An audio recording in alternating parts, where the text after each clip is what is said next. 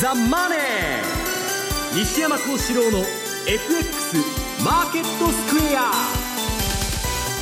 こんにちは。西山幸四郎と。こんにちは。マネースクエアジャパン津田高光と皆さんこんにちは。アシスタントの大里清です。ここからの時間はザ・マネー西山幸四郎の FX マーケットスクエアをお送りしていきます。さあ今日は何といってもこれをお伝えしないわけにはいかないんではないでしょうか。日経平均株価一時なんですが、はい、ワンタッチしましたね。はい2万円をつける動きとなりました、はい、終値では結局4日ぶりの小反落ということなんですけれども西山さん、やっぱりちょっとこうね2万円というのはそうですね、まあ、あの一種のまあ節なんですけど、はい、私、まあ、通過点だと思ってるんですよね、えー、だからまあ、あの日本とヨーロッパに関しては、まあ、緩和マネーがまあ相当効いてますんで、はい、まあ、今のところ、買い余力がまだありますんでね。うん。えー、もうちょっとあるんじゃないかという気がしますけど、はい。えー、そして津田さん、今日のドル円の動きは120円台の半ばでのもみ合いといったところだったでしょうか？そうですね、まあ、あの寄り付きにですね、これは S q の影響っていうこともあると思うので、うんはい、一瞬だけつけて、で、まあ、あのだらだらと終わったということでもあるんですけど、うんはい、ドル円はですね、まあ、100そうですね20をいただきたいというところですね。はい。ということであの2万円をつけたということであの先週までですねザンマネーではキャンペーンを実施していたかと思うんですけれども、実はですねザ・マネー日経平均2万円到達おめでとうキャンペーンを開催いたしたいと思います。先週に引き続いてのキャンペーンということで、えー、またまたですねえっと、プロデューサーからのお手紙が届いておりますので私僭越ながら代読をさせていただきたいと思います。皆さん久しぶりに一時2万円をつけました。終値ではちょっと足りなかったのですがというわけでこれからも元気な日本市場を祈願して到達おめでとうキャンペーンを実施します。もちろんリスナーの皆さんの投資の成果もお祈りいたしております。えただ言い訳をしますとカウントダウンキャンペーンを終了した翌週にぐんぐん上昇する日経平均。え今週は逆指標だとか曲がり屋と言われる日々に耐えておりました。私もちょっと言っちゃったんですけれども、はい。えでも1週間間違えただけですから私は自分を褒めています、えー、40万円分の5組10名様に宿泊券玉宝館の宿泊券ですが追加でプレゼントいたします、えー、今回のキャンペーンにはキーワードが必要となりますのでキーワードをお書き添えください、えー、キーワードなんですけれども私から発表しちゃっていいですか？はい、えキーワードですがリスナーの皆さんと共にあるラジオ日経キーワードは、リスナーの皆さんと共にあるラジオ日経です。え、説問のですね、トレードについて日々思うことというのの最初にあるところ、えー、思うことの最初にお書きください。説問のトレードについて日々思うことの最初のところにお書きいただきたいと思います。また番組への感想などもお書き添えください。え、カウントダウンキャンペーンのお申し込み、え、カウントダウンキャンペーンをお申し込みのリスナーの皆さんももちろん応募可能ですので、えー、ぜひふるってご応募いただければと思います。えー、締め切りなんですが、4月19日日曜日の午後6時です。4月19日日曜日の午後6時とさせていただきます。え、詳細なんですが、番組のホームページの方にアップをさせていただいておりますので、ぜひお申し込みはこちらというリンクがございますので、お申し込みはこちらというリンクを、クリックしていただいてご応募いただければと思います。たくさんのご応募お待ちしています。また、え番組ではリスナーの皆さんからの質問、コメントをお待ちしています。こちらも番組のホームページの方からお寄せいただければと思います。ザ・マネーはリスナーの皆さんの投資を応援していきます。それではこの後午後4時までお付き合いください。この番組はマネースクエアジャパンの提供でお送りします。えそれではまずは今日のマーケットから振り返っていきましょう。え大引けの日経平均株価4日ぶりの小反落となりました。終値は30円9銭安い19,907円63銭となりました。ヘトピックス4.65ポイントのマイナス1589.54。東証一部の売買高は20億4579万株、売買代金2兆7469億円となりました。値上がり銘柄数が751、対して値下がりが969、そして変わらず159銘柄となっています。え業種別見ていきますと、今日は、え33の業種のうち7つの業種がプラスとなりました。上げ幅大きかったのが小売り、そして情報通信、金属など、えそして金編の工業とその他製品は変わらずとなっています。え大きく下げたのが医薬品、そして海運、倉庫などとなりました。えでは、まずは今日のマーケットの外況、そして引け後の情報などについて、マーケットプレスから引き続いて今野記者です。お願いいたします。はい。えー、日経平均株価結局反落ですね。4営業日ぶりの反落。で、えー、合引け直前までプラスだったんですけどね、日経平均ね、最後のところでストンとマイナスになってしまいまして、うん、結局30円安、はい、えー、1万9900飛び7円という水準で、えー、取引を終えました。うん、で、えー、朝方は、あまあ、歴史的と言っていいですかね。そうですね。えー、2000年の4月以降、4月17日以来、はい、取引時間中としてはね。およそ15年ぶりに2万円の大台を上回る場面もありました。うん、上げ超えて始まったと言ってもいいいいかもしれませんね。はい、ただあ、その後ちょっと目標達成感なども多少出たのかもしれません。え利益確定売りなどで、えー、徐々に下げる展開となりまして、えー、全引けに、全全場ママイナス圏で推移して、ただ5番に入ってから日経平均はプラスに転じて、時間的にはだいぶこうプラスで推移する時間長かったんですけどね、日経平均はね。えー、ただ、引けにかけて先ほど言いましたように、ストンとちょっと下がってしまって、結局反落。最も、時価総額ベースのトピックスですとか、あるいは JPX 日経インデックス400などは、基本的に今日マイナス圏で推移しておりまして、まあちょっと高い、朝方はね、高い場面もあったんですが、ただ、えー、時間的にはずっと長く、マイナス圏で推移して、結局こちらは安く、そのまま素直に4日反落動きということですね。日経平均に関しましては、今日ファーストリテイリング、まあ、寄与度の大きなファーストリテイリングが一銘柄で、はい、えー、ざっと50円弱ですかね、はい、日経平均押し上げ要因として、大引け段階でもね、働いたんですが、ただ、まあ、それでも結局及ばず、30円安、日経平均はね、ということで取引を終えております。高決算が素直に評価されて、ファーストリテイリングが大きく上げましたが、まあ、それ以外の銘柄がだいぶこう、下に下に押し下げたという形ですかね、はい、結果的にはね。うんで、えーまあ、ただ、海外、特に昨日あたりヨーロッパが大きく上げたということもありまして、企業業績ですとか、ああるいは景気回復への期待感が根強く、まあ、下値では買い物も入って、まあ、トピックスなども安くはなったんですけども、まあ、底堅さも示したと言えるかもしれませんね、うん、そういう意味ではね。そうですね。欧州総じて堅調ですね。ねあとは、あ今日は S q、はい、えー、オプションと株式指数、株価指数オプションとミニ先物の、えー、特別水産指数算出で、これが2万飛び飛び飛び8円47銭ということでして、はい、これ現場現場現物の取り現物の指数は一度も取りこれつけませんでした。なのでそうですね、えー、ね。一番高値が今日2万飛び飛び飛び6円ですからね。寄り付きがだいぶ高かったですからね、はい、高いところで S q 値が決まったということで、うん、幻の S q 値。いわゆる幻の S q ということに、結果としてなりましたですね。はいであとはあ発表もの決算発表ねい。くつか出ておりまして、はい、ままずはビッグカメラ、はい、3048こちらは8月期決算の第2四半期、はい、だから2月中間決算ですね発表しまして、えー、売上は4%減3934億営業利益は20%増純利益2%増、えー、減収増益という内容ですね。8月期通期の予想はあ変更ありません、はい、あとは DCM ホールディングス3050これはね、えっ、ー、と、ホ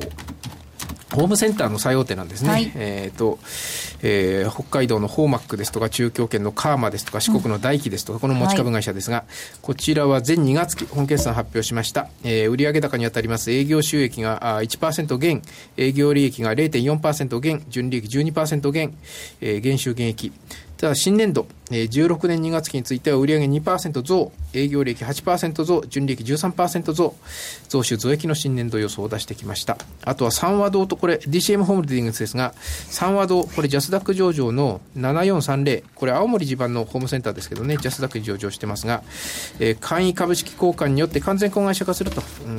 いうことも発表しております。はい。あともう一個じゃ決算。はい、コギメディカル3593。えー、こちらは医療用の不織布のトップメーカーでありますが、えー、これ3月期、もともと決算発表早く行う会社ですけどね、はい、全3月期、売上が1%増、営業利益3%減、純利益は0.5%増、56億ということで、まあ、全体として横ばい圏ですかね、まあ、業態的にそんなに大きくこう上がったり下がったりという業態でもないんですけどね、うん、新年度、16年3月期、えー、予想として売上5%増、えー、ただ営業利益は2%減、えー、純利益は3%減、増収減益の新年度予想を出しております。はい。えー、終値を確認しておきましょう。まずはビッグカメラです。第2四半期減収増益ということでした。今日は24円高の1285円でした。そして3050の GCM ホールディングス4円高の982円。えー、7430の3ワードを子会社か。株式交換子会社かということです。はい、サンワドの株価なんですが、691円、26円高でした。えー、3593のホギーメディカルです。20円高の6120円で終えています。河野さん、ありがとうございました。はい、失礼しました。えそれでは続いて、為替市場です。まずは、主な通貨のレートを確認しておきます。えドル円なんですが、この時間120円の4950です。えユーロ円128円3857。そして、ユーロドルなんですが、1.0660から62の動きとなっています。それではマネースクエアジャパンチーフアナリスト西田明宏さんにお話を伺っていきます。西田さん。はいよろしくお願いいたします。はい、よろしくお願いします。さあ、まずはユーロの動きなんですけれども、はい、少しユーロ売られるような展開となりましたね。えー、そうですね。まあ、先週はあのアメリカの雇用統計が弱かったということで、まあ、ドルが売られて、まあ、その裏返しでユーロがちょっと買われたりする局面もあったんですけれども、はいえー、まあ、あの、イースターの休暇を挟んでですね、アメリカの株なんかも比較的こう、戻ってきているような形だったので、はい、まあ、ユーロが逆に売られたということだと思うんですね。うん、はいでそのまあ、あのユーロについてはですねやはりそのギリシャの支援の問題っていうのがずっとくすぶっている状況だと思うんですよね。で、はい、昨日はあの IMF に対するその返済をまあ実行したということなので、とりあえず目先の期限は守ったということだと思うんですけれども、うん、まあこれからも国債の借り換えであったりとか、まあいろんなその資金の返済なり資金繰りの問題がまだ出てくるんですよね。うん、でそういうところを考えると、えーえーまあ、かなり綱渡りの状況っていうのはまだ続いているということだと思うんですね。はい、であの、まあ、あのギリシャの政府がその国債を発行してギリシャの銀行が買ってでそれを、えー、ECB に担保として出して資金をもらうという、うん、なんかこう自転車操業のようなですね、はい。資金繰りをしていてで ECB はそのギリシャの銀行に対する、えーそのまあ、緊急融資っていう形でしてますんで、はい、その緊急融資枠を、まあ、段階的になし崩し的に引き上げてるっていう状況なんですね。はい、ですからこれがいつまでそういうその資金繰りというか自転車操業が続けられるのかっていうのはちょっとまだまだこう疑問符の残るところだと思うんですよね。はい、で、まあ、あのえっと、ギリシャがそのユーロ圏からその自分たちの海えー、経済改革について、まあ、あの了承をもらえば、えー、結局 IMF の最後の72億ドルですかね、支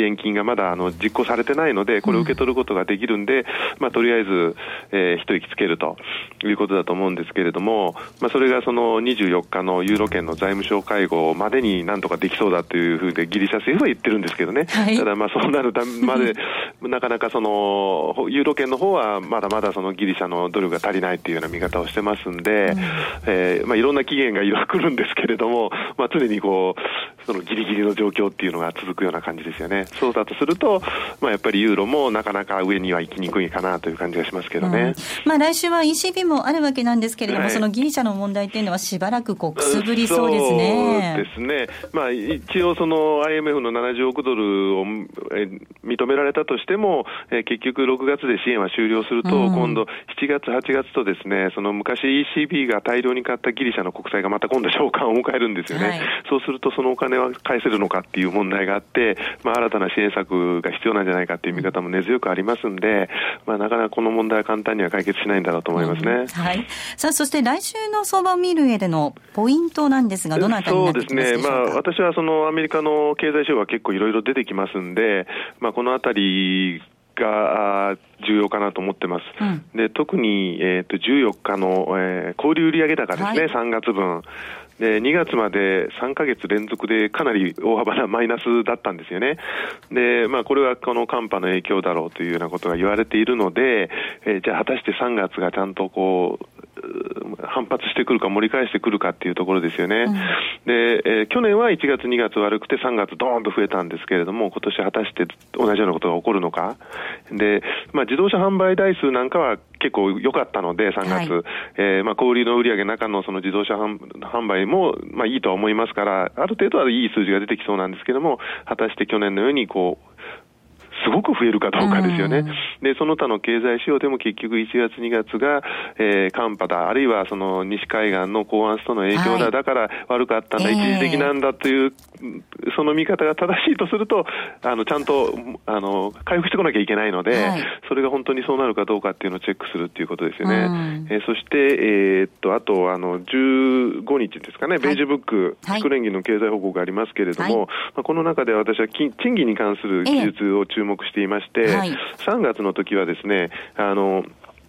全体の評価としては賃金圧力が限られているっていう評価だったんですけれども、細かく見るとですね、えー、その熟練していない労働者に対する賃金を、えー、離職しないために引き上げようとする企業が増えているとか、あるいはその初任給を引き上げるとかですね、うん、これまでその、えー、スキルの低いところっていうのはいくらでも買いが利くんで、賃金は上がらないっていう状況だったんですけれども、このあたりにちょっと変化が出てきているのが面白いなと思ってまして、え4月がさらにそれを進めるような話になるとすると、まあ、実はその雇用統計、あんまり賃金伸びてないですけれども、水面下では賃上げ圧力が高まっているというような判断ができると思うんですよね、うん、まあ、そのあたり注目だと思います。はい、それからですね、あとあの IMF のせ、えー、世界経済見通しが、はい、えー、出てきます。で、これあの、前回は去年の10月出た時はですね、えー、まあ、世界経済の見通しが下方修正されて、はい、結構株とかドルとかがね、数日間売られたっていう状況がありましたんで、まあ、そういう、えー IMF ショックっていうんですかね、はい、それも注意しなきゃいけないし、それから1、3月期の中国の GDP も出てくるんですけれども、えーまあ、これは直接その通貨への影響というのは小さいかもしれませんけれども、えー、大体その前年比で7%成長ぐらいが予想されてるんですけれども、うん、7を切ったりするとですね、えー、結構インパクト大きいのかなと、これまでずっと7%以上でしたし、7を切ったっていうのは実はあのリーマンショックの直後に6.2%っていうのは1四半期だけあるだけなんですよね。だから7切るっていうと、ちょっと象徴的で、その中国の景気の減速、それにつながる、えー、まあ資源国通貨の下落圧力になる可能性もあると思うので、ちょっと注目だと思います。西田さん、ありがとうございました。はい、どうもありがとうございました。えそれではここで一旦 CM です。4月29日、東京でザマネーオンステージ無料セミナーを開催。講師は金曜パーソナリティ西山幸四郎さん。番組ではお伝えしきれない貴重なマーケット情報をたっぷりお話しいただきます。そして M2J 比嘉博さん、津田隆光さんも登壇。FX の基礎から実践まで役立つ情報満載です。お申し込みはインターネット限定、ザ・マネー西山幸四郎の FX マーケットスクエア番組ウェブサイトからお申し込みください。抽選で300名様をご招待。CD 金井さやかの90日で仕上げる TOEIC テストステップバイステップコーチング好評発売中。500分にも及ぶ音声ファイルとボリュームたっぷりの PDF ファイルを1枚に収納。しっかり確実にテストに向けた指導を受けることができます。お値段は税込5400円。送料が別途かかります。お申し込みお問い合わせはパソコンスマートフォンからラジオ日経ネットショップサウンロードまでどうぞ。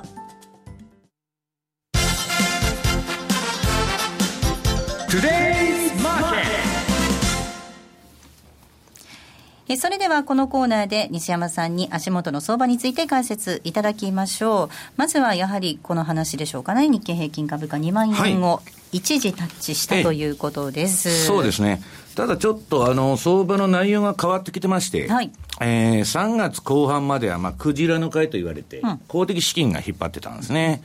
で、あと3月後半以降は中長期の、まあ、スタンスでやってる海外勢は買わなくなっちゃったと。まあ、ちょっと割高だから買いにくいということだと思うんですけど、で、今の相場はどういう構造で動いてるかというとですね、海外の割とあの、短い資金、はい、まあ短期筋でドタバタやる人ですね。この人たちが日経平均の先物を釣り上げて、うん、で、先物が上がることによって現物先物の最低取引。はい、これが、まあ、某国内証券から、うん、えー、最低買いが出てですね、それで相場が上げていくというスタイルになってるんですね。うん、で、まあ、あとは、あの、こ、このところ、まあ、あの、投信地のあの、株が上がってくるとすごい売れるんですけど、まあ、各社投信をまあかなり出してまして、まあ、そういう、まあ、あの、どういうんですか、ちょっと、あの、勢いがついたですね、はい、ややちょっとバブってきたかなと。うんで、まあ、いずれにしてもですね、公的資金の買い力相場と、まだゆうちょ官房が買うんだと、うん、いうことで、海外でも、まあ、基本的には落ち目があったら、えー、ドル円にしろですね、えー、日本株にしろ、まあ、買っていこうというスタンスのとこが、まあ、半分ぐらいはあるわけですね。うん短期筋の、短期の、短期筋の海外の買い、海外税の買い、それから需給面での安心感、はい、下支えというところが、今の相場を表している、まあ、金余りですよ、要するに金余りだけで上げてるということで、うん、えー、っと、まあ、ヨーロッパの方も同じようにですね、うん。えー、ダックスが最初上げて、それがフランスに来て、えー、イタリアだとかスペインにも波及してきたと、うん、だからまあ、やや一循環が出てますんで。はいまあ、ちょっとあんまり高いところ買うとどうかなという気はしとるんですけどね、あの今、お話に出てきたヨーロッパなんですけれども、ギリシャの問題、まあ、一息ついたというか、はい、一つ山は越えた感じはあるんですけれども、はい、これ、いつでもあのギリシャのこと聞かれるんですけど、まあ、はっきり言って分かりませんと、全然分からないんですよ。はい。で、まあ、その今のギリシャのような態度がですね、えー、このグローバル経済の中で、うん許されるのかどうかというとですね、はい、えー、これは許されないんですね。うん、で、最近でまあ、ロシアと接近したりしてですね、はい、まあ、あの、そっちから金引っ張ろうみたいな感じでですね、まあ、ごね毒みたいな感じでやってんですけど、まあ、これは、はっきり言って、わかんないですね。で、あんまりなんかあの、強硬な姿勢を貫いてると、もう出て行ってくれということにもなりかねないんですけど、ただ私はですね、まあこういうその国のディフォルトだとかなのなあの、そういう歴史をですね、昔調べた。そうするとですね、悲しいことに、えー、借りたお金を返そうとする国は世界で日本だけなんですね。はい。あとは全部踏み倒すんです。麻生さんもおっしゃってました、ね。ええ。本当にそうなんです、うん、だからもう払えませんって万歳しちゃうと、はい、で別にお金が払えないのは悪いことはないんだと、そういう考え方をしないと奴隷制になっちゃいますから、お金返せなかったら、はいあのうんぬんで、それはもう中世に反省されたんで、うん、だからまあ、そういうのもあってですね、まあ、ごねてるんですけど、実際どうなるか分かんないですね、ただ、この問題が出てくると、必ずユーロが売られますんで。はいまあそういうことなんでしょうね、今のところ相場的には。株の方はもう完全に無視してると。いうとこですよね。うん、まあ本当にあの、津田さん、はい、さっき麻生さんもそういうふうに言ってたと思うんですけど、日本だけは一生懸命返そうとする国なんですかね？まあ、あとはドイツもですね、うん、もう本当にギリシャのこと言うと、もう腹渡の底が煮えくり返ってると思うんですけど、今年でも黒字経営になろうと。いうふうな国で、そうですね、財政黒字はあの一種のフェティシズムとか性的思考だっていうふうにこんな揶揄されてて、ドイツ人にとっては。それでもギリシャは戦後保障、戦後賠償を求めてきたりですね、うん、これはもう本当大変なことになると思うんですけど、次は来週が、えー、G20 があると、はい、で昨日為替報告書が出てきてですね、これまたドイツの、まあ、言うなれば儲けすぎ、うん、これをですね批判されているというのもあるので、うん、ちょうどこの辺はですねドイツにとってはもう厳しいなともう本当に、えー、頑張ってるのにというふうな気持ちだと思うんですけどね。うんさあ、そして昨日なんですけれども、えっ、ー、と、2015年度予算が可決成立しました、はい、日本の話ですね。はい、これはまあちょっとディレクターからも言われて、はい、まあ海外のファンドとかこの日本の予算どう見てるんだと。そうそう、どう見てるんだろう。で、96兆円も組んでですね、えー、半分赤字で相変わらずまあ国債を発行してうんぬんということなんですけど、うん、まあはっきり言いましてですね、えー、この何の予算96兆円額がいいんですけども、はい、何の戦略の意図もないと、この予算には。中身にね。えで、日本はもう水準、まあ、対前年比はともかく水準的かつ構造的に財政出動をずっとやっとるわけです、うん、もう。で、その予算の中身を見ると、利権の分取り合いと、はい、でまあ、目先は新幹線と東京オリンピック絡みの予算の取り合いと、はい、いうことなんですよね。で、まあ、この、まあ、数字見ても96兆円と、えー、財政再建の意欲だとかですね、えー、身を切る改革とか行革、ここら辺の話はもう全く飛んじゃってるということなんですね。で、ただまあこの予算がでかいから悪いっちゅうんじゃなくて、まあ成長戦略を施行してるんだらですね、もっと法人税にしろ、人手不足対策にしろですね、もう思い切ったことをやらないとだめだと。ちょっと中途半端な感じでファンド税は見てるらしいです。うん。あれですかね、あのいろんな人の声を聞きすぎちゃった結果、いろんなところにお金をばらまかなくちゃいけなくてっていう、ね、昔と何も変わってないってことですよ、ええ、だから今、まあ、金融相場で、まあ、日銀がですね、国債引き受けみたいな事実上の形になって、まあ、どんだけでも借金できると。はい、で、それについてはですね、まあ、時間がないんで、あんまり、まあ、詳しくここでは言いませんけど、3月31日のですね、はい、日経新聞の経済教室。はいこれまあ、沖縄さんって京都大学の教授がですね、うん、検証異次元緩和2年と、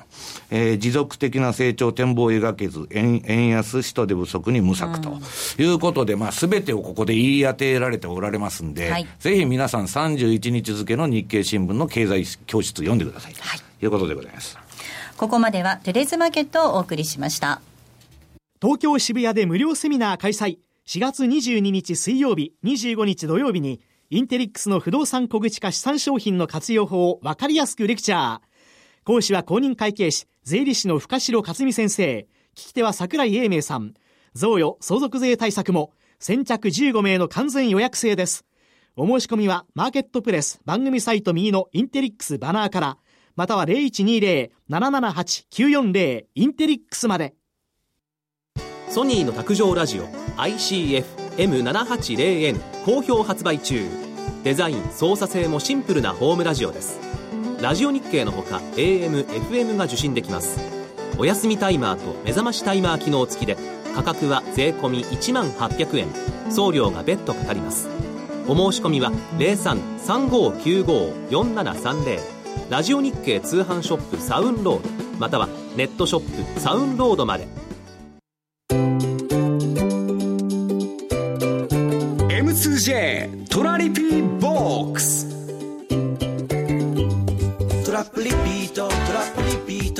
の名前はトラリピトラップリピートトラップリピートそれを略してトラリピさあこのコーナーでは FX 取引の考え方について西山さん、津田さんに教えていただくコーナーです。はいはい、今週もたくさん質問を皆さんからいただいているので、いくつかちょっとご紹介をしていきたいと思います。質問にお答えいただければと思います。まずは、こちらの質問いきましょう。はい、えっ、ー、とですね、こんな質問です。えー、レイダリオの言葉怖いですね。金の ETF でも買っておいた方がいいのでしょうかというふうにいただいてるんですが。ええまああのーはい、先週の話ですね結局ですね、今の中央銀行バブルがもし崩壊した場合は、あのインフレシナリオなシシナリオなんですね、ファンドに聞いてると。でまあ、要するにその先行きの分析のやつを見せてもらうとですね、そういうファンドに。えー、例えばダウが急落すると、でジャンク債急落すると、で金が上がったりですね、えー、ちょっと意外なことに5ドルが上がるという予測が出てるんですね。うん、これは何なんだと、ニューヨークダウ下がって5ドルなんか上がるのかというんですけど、はい、インフレになると、いうことなんですね。で、だからそういうののヘッジとして、まあ、レーダー利用も言ってるんですけど、あの、うん、レーダー利用より、あの、ジェフリー・ガンドラックですね。はいこちらの方がまが、金は上がるというふうにまあ言ってるんですけど、まあ、それはどうなるか分かりませんけど、うん、まあ、彼らそういう見通しらしいです、はい。えー、もう一ついきましょう、南米の情報をお願いします。アルゼンチンはこけるのでしょうか、ブラジルはオリンピックができるのでしょうか、ベネズエラの石油はどうなるのでしょうか、不安満載の南米、お願いしますと。いただいています、はい、まあ、あのブラジル経済に関してはですね、まあ、国内要因は、もうあのイルマ・ルセフさんの政治問題だとか、賄賂経済の問題が横たわってるんですけど、これはもういくら早くですね、えー、政治改革してもですね、4年はかかると。いう見通しなんですね。で、まあ、経済に関して言えば、金融はですね、えー、そんなに悪くならないだろうと。ただ、あの、資源株ですね、うん、えー、バーレだとかなんだとかいろいろあるんですけど、ここら辺はまあ中国次第じゃないかと。その中国がまあよくわからないという状況なんで、実態悪いんですけど、まあ、株だけ今上がってますから。ええ。ええ。実態はあまり良くないということなんですね。はい、さあ、そして津田さん、こんな質問です。はい、これ、すごく私もわかるんですけれども、え少しずつ利益確定をしていきたいと思っているが、欲が邪魔して、本当にわずかしか 売れていないというふうにいただいていますが。そういう方こそですね、やはりトラリピまあ、指値は感情を排する、えー、取引の一つやり方ですから、うん、まあ、レンジを決めて、そこにですね罠を仕掛けて、えー、相場、まあ、言うなれば動いてくれれば、ここで収益チャンスがあるということですから。でよく言ってるのは、まあ、これも後で言うと思いますけど、えー、10月末が4月末売りというふうなアノマリーで、えー、機械的にやるのもいいですし、うん、とはレンジを決めて、例えば今のドル円でしたら117から121円の50ぐらいっていうのが、大体日足のプラスマイナス2シグマ、そこに、えー、罠を仕掛けておくということで、じっくり待つというのも一つの戦略でしょうね。うん、はいとですね。いや、えっ、ー、と、なん、なんですか？え、いやいやいや、あの、なかなかね、マーケットとね、うまく付き合っていくのっていうのは難しいなと思っているわけなんですよ。最近連戦連勝じゃないですか、本当。私より値幅取ってるという。言わないでくださいよ、こっそり儲けてるんですから。言わないでください。そんな、もう、電波に乗せちゃって。いや、なんかここ2か月ほどね。えらく調子がいいのか何なのかちょっとどびっくりみたいな、ね、違う違う遅咲きなんですね。いやいやもうあのね 今までと相場の相場の景色がね違うふうに見えてるらしい違うんです。あのただ今ご質問いただいたその欲がちょっとこうね邪魔してねなかなか売れないっていうのはすごく私も分かるところで、あの西山さんに教えていただいたチャートを見ながら今取引をしてるんです、うん、であのエンベロープありますよね。でプラス0.3に達したところで、西山さんは大体手締まってらっしゃるんですよ、ね、手締まってるのに、だけどね、その上売りに来るんですよ。そうなんですよ。私ね、0.3で売れないんですよ。0.6狙っちゃうんですよ。で、ちょっとこう、時間かかっちゃう。そうなんです。あっさり折れてるんですけどね、あの、ちょっとの利益で、ね、ということで、もっともっと皆さんも含めてなんですけれども、相場との付き合い方、うまくなっていただきたいなと思っておりまして、あの、西山さんからおすすめの本がある、ということなんですよね。あの、まあ、先週、ちょっと、あ、言ってないのか、ラジオで言ってなかったんですね。そうなんです。本編の方ではないんですけれども。あの、相場、どういう本がおすすめですかということをよく聞かれるんですけど、うんはい、まあ、あの、マーケットの魔術師の一冊目ですね。はい、あとは、俗マーケットの魔術師ですね。はい、魔術師。これ、はい、あの、レーダリオとかも出てるやつです。うん、今、あの、質問に出てきました。世界最高のファンドマネージャー、レーダリオの運用方法も書いてると。この2冊がいいんじゃないかと。思ってるんですけど、はい、あの西山幸四郎の戦略ボイスというですね M2J に講座をお持ちの方だけが聞けるコンテンツがあるんですがこちらでちょっと紹介をさせていただいた本なんです。でこれをですねパンローリングの提供で番組をお聞きの皆さんにプレゼントをさせていただくことになりました。素晴らしい。ああ。2冊セットです。はい。ありがとうございます。2冊セットで5名の方にプレゼントです。締め切りなんですが4月24日金曜日とさせていただきます。えっ、とですね番組のホームページ、西山幸四郎の FX マーケットスクエアのホームページがあるんですが、こちらに詳細をアップさせていただいております。お申し込みはこちらというところをクリックしていただいてご応募いただければと思います。4月24日金曜日が締め切りです。さあ、それから津田さん、はい、えっ、ー、とですね、4月の末になりますが、はい、えー、セミナーを開催ということになりますね。そうですね。あの、29日なんですけれども、はい、えー、全国セミナープロジェクト、これは2013年からやってまいりました。うん、えー、全国セミナープロジェクトの2015ということで、これがスタートするのが東京から、はい、ということで、ちょっと大沢さんご紹介いただいて。はい。えっ、ー、と、4月の29日水曜日、祝日の日になるんですが、えー、午後1時から、午後1時からになります。場所は日本橋の三井ホールで、抽選で300名の方をご招待させていただきます。なんと、このザ・マネーオンステージが、会場で皆様にお聞きいただけるということで、出演者、はい勢ぞろい。私も呼んでもらえるのかな？もちろんです。ということで楽しい番組ですので、ぜひ皆さん聞きに来ていただければと思います。4月の29日、祝日の日です。えっ、ー、と、ぜひ皆さんご応募いただければと思います。ここまでは M2J トラリピボックスお送りしました。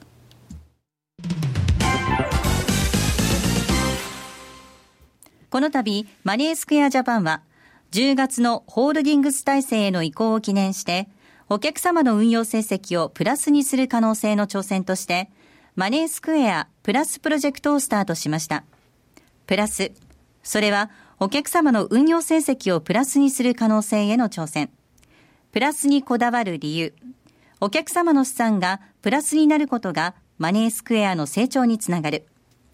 プラスにさらなる可能性をホールディングス体制を礎により広く可能性を模索するというプラスに込められた思いを一つずつ形にしてまいります。プロジェクト第1弾としまして、通貨戦略に新しい可能性をのもと、9月20日より新通貨ペア、トルコリラ円の取り扱いを開始いたします。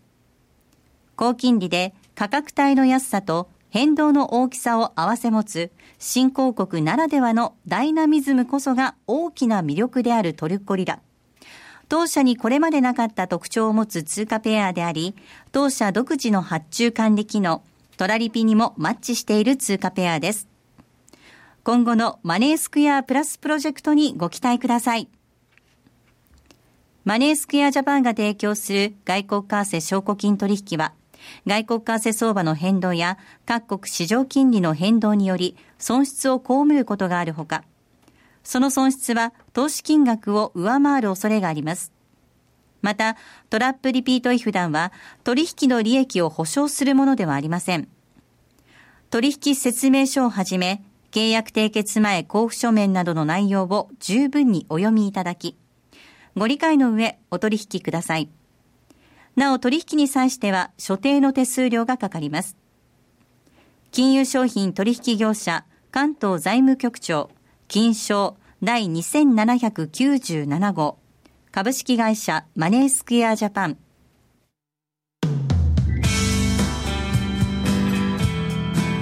西山幸四郎の FX マーケットスクエア。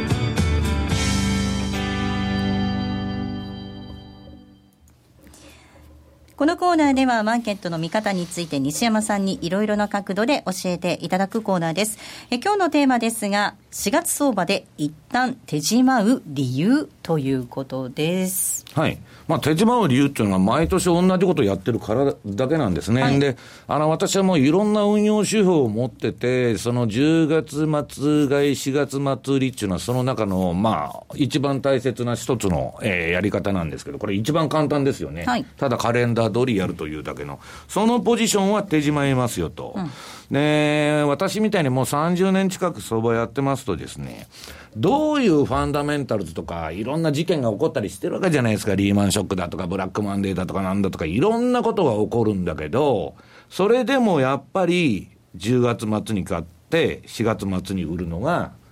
毎年一番いいと。で、まあそれは儲からない年もあるんですけど、まあそこのところはですね、まあきっちりと、理屈通りやっていくと。で、も私の実感としてはですね、まあ10月末に買って4月末に売ればですね、うん、運用リスクが減るんだと。要するに、一番相場の悪い4月末から10月末までの間に、まあ、無理することはないんだとい。うスタンスなんですよね、はい、えっと、先週番組でも西山さん、戦略変えたようなんていうことをおっしゃってましたけれども、もう着々とうん、私、あの、逃げ腰でですね。されてるんですかね。ええー、あの、いつ売るかとか、そういうことばっかり、まあ、最近考えて、まあ、あの、半身の体制になってるんですけど、えー、大橋さんが調子がいいんでですね、ガンガンガンガン攻めておられましてですね。まあ、攻めてないですよ私もちょっとのけぞってるんですけど、まあ、私はですね、ちょっとフェードアウトしていく可能性、うん、あの、 Sell in May ですから、要するに。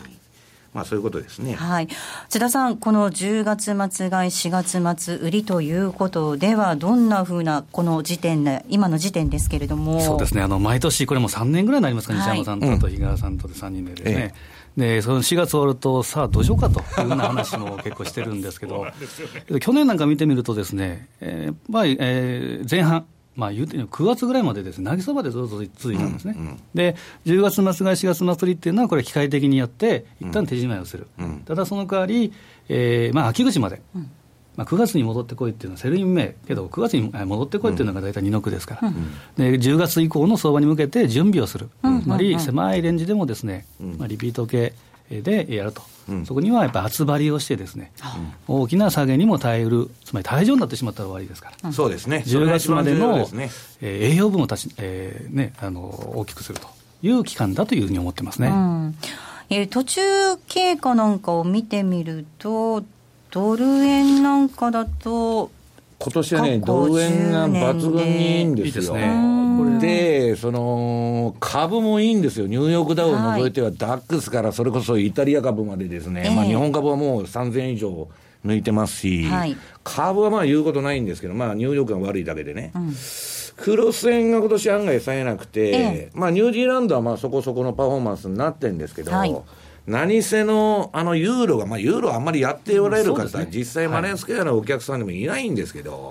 まあ、ユーロ円がですね、まあ、ちょっとそのユーロの急落につられてですね。ちょっと特殊要因というかですね、やっぱりユーロは弱いっていうふうなところで、うん、えー、弱い、ね、だから今年あの円売り相場というよりドル買い相場なんですよ、うん。はい、要するにアメリカの金利が上がるということで、ドル買ってきた相場なんで、まあ、そういう意味ではですね、ちょっと割り食ってるんですけど、うん、まあ、まだ3分の2ぐらい4月残ってますんで、去年もですね、津田さんと二人でどうなるんだと、いやいや、オセアニア通貨に対しては、まあ、あの第4コーナー回ってから。と。特に5ドルがですね、巻き上げてきたっていうのがあるので、えー、今年もそれじゃないかなと見てるんですけどね。5ドル、今の時点で、5ドルはですね、10月末から今の4月9日、昨日までの時点でいうと、6円の11銭のマイナスなんですね。はいとまあ、盛り返してきてる、まあ、RBA が据え置きということで、戻してきてはいるので、で去年の後半のパターン、第4コーナーから巻き返したというのもあってですね、うん、まあ、一番大きなドル円で8円の20銭プラス、はい、でニュージーランドで3円の67銭のプラス、うん、で例えばボンド円とかトルコリラとか、えー、あとはランド円とか、いうふうに含めても、例えばすべて1万通貨買った、えー、取引したとしても、今、プラスではあるんですね、うん、アドバンテージがドル円とニュージーランドが高いと。もうね、5ドルの質問がさっきもちょっと答えられなかったんですけど、はい、ものすごく来てるんですけど、5ドルはですね、あの鉄鉱石が大暴落してまして、まあ、ニッケルだとか、今、まあ、落ちてたんですけど、今、まあ、あの銅の、この前、この番組で取り上げた銅の価格が持ち直してきたり、で、まあ、一つ下げすぎと、世界中ですね、マイナス金利の世界に入りまして、もう買うものないんで、まあちょっと辛抱してたら私は、まあ今の水準より戻すんじゃないかなと。それはドル円をもうちょっと今の水準より上に行くと私は見てるんで、はい、まあ無理して、まあ、あの、いわゆる言葉は悪いですけど、ぶん投げるっていうのは必要はないんじゃないかなというふうに思ってるんですけどね。うん。うん今が92円の60銭台での推移ってなってますけれども、まあ、慎重にね、うまくこう様子を見ながら対応していけばいい、ねまあ、5ドルよりはニュージーの方がいいと思うんですけどね。そうですか、えーまあでも本当にね、ニュージーランド3.3円67銭のプラスですもんね、今のところね。このあたり、どういうふうになっていくのか、10月末買い、4月末売り。ドル円なんかは過去10年見ても、勝率高いですもんね。そうですね、まあ、一番高いのは5ドルなんです5ドルが8割超えて。る、えー、で次がニュージーランド。で、え。ー、ニュージーランド、今、えー、ジェマさんおっしゃいましたけど、やっぱりあのキャピタルゲイン、うえー、上げというのもいいんですけど、うん、インカムゲイン、これもですね今、当社では1万通貨あたり100円ないし101円のスワップがあるんですね。でやはり今、世界的にはイールドハントということで、金利の高い利回りの高いところということで動いてきてるので、その辺でいうとですね、まあ、ニュージーランドということと、あとトルコでマイナスがあるということでもですね、やっぱり利回りのメリットっていうのがあるので、これはぶん投げるっていうのは、ちょっと言葉悪いですけど、必要ないような気がするんですけどね。ここまでは西山幸四郎の FX マーケットスクエアをお送りしました。4月29日、東京でザマネーオンステージ無料セミナーを開催。講師は金曜パーソナリティ西山幸四郎さん。番組ではお伝えしきれない貴重なマーケット情報をたっぷりお話しいただきます。そして M2J 比嘉博さん、津田隆光さんも登壇。FX の基礎から実践まで役立つ情報満載です。お申し込みはインターネット限定、ザ・マネー西山幸四郎の FX マーケットスクエア番組ウェブサイトからお申し込みください。抽選で300名様をご招待。気になるレースが今すぐ聞けるラジオ日経のレース実況をナビダイヤルでお届けします。開催日のレースはライブで3ヶ月前までのレースは録音でいつでも聞けます。電話番号は0570-008460 0570-008460 0570を走ろうと覚えてください。情報量無料かかるのは通話料のみ。ガイダンスに従ってご利用ください。M2JFX 投資戦略さあ、ここからは来週に向けて M2J の FX の投資戦略を伺っていきます。津田さん、お願いいたします。はい、えー、やっぱりシンプルなのはドル円の、えー、レンジを狙うというのがシンプルではあるんですけど、はい、やはり今外せないなというのはニュージーランドドル円。はい、でまあ、91円の、えー、丸513ぐらい。ではあるんですけど、これはもう先ほどの話になっちゃうんですけど、やっぱり10月末が4月末で、4月まだ半月ありますから、ええ、でここで見てみるとですね、えーまあ、例えばドル円の4月の高低差、うん、例えば、えー、ドル高円安を勝ち、ドル安円高を負けというふうにすると、うん、4月は4勝6敗なんですね。うんであまりよよろしくない。よろしくないと。で、5月は5勝5敗ということは、あまりこのデータが出てるっていうわけではないんですね、加算が出てる、うんうん。うん、ニュージーランドにしてはどうかというとです、ね、4月は過去10年間でいうと、8勝2敗なんですね。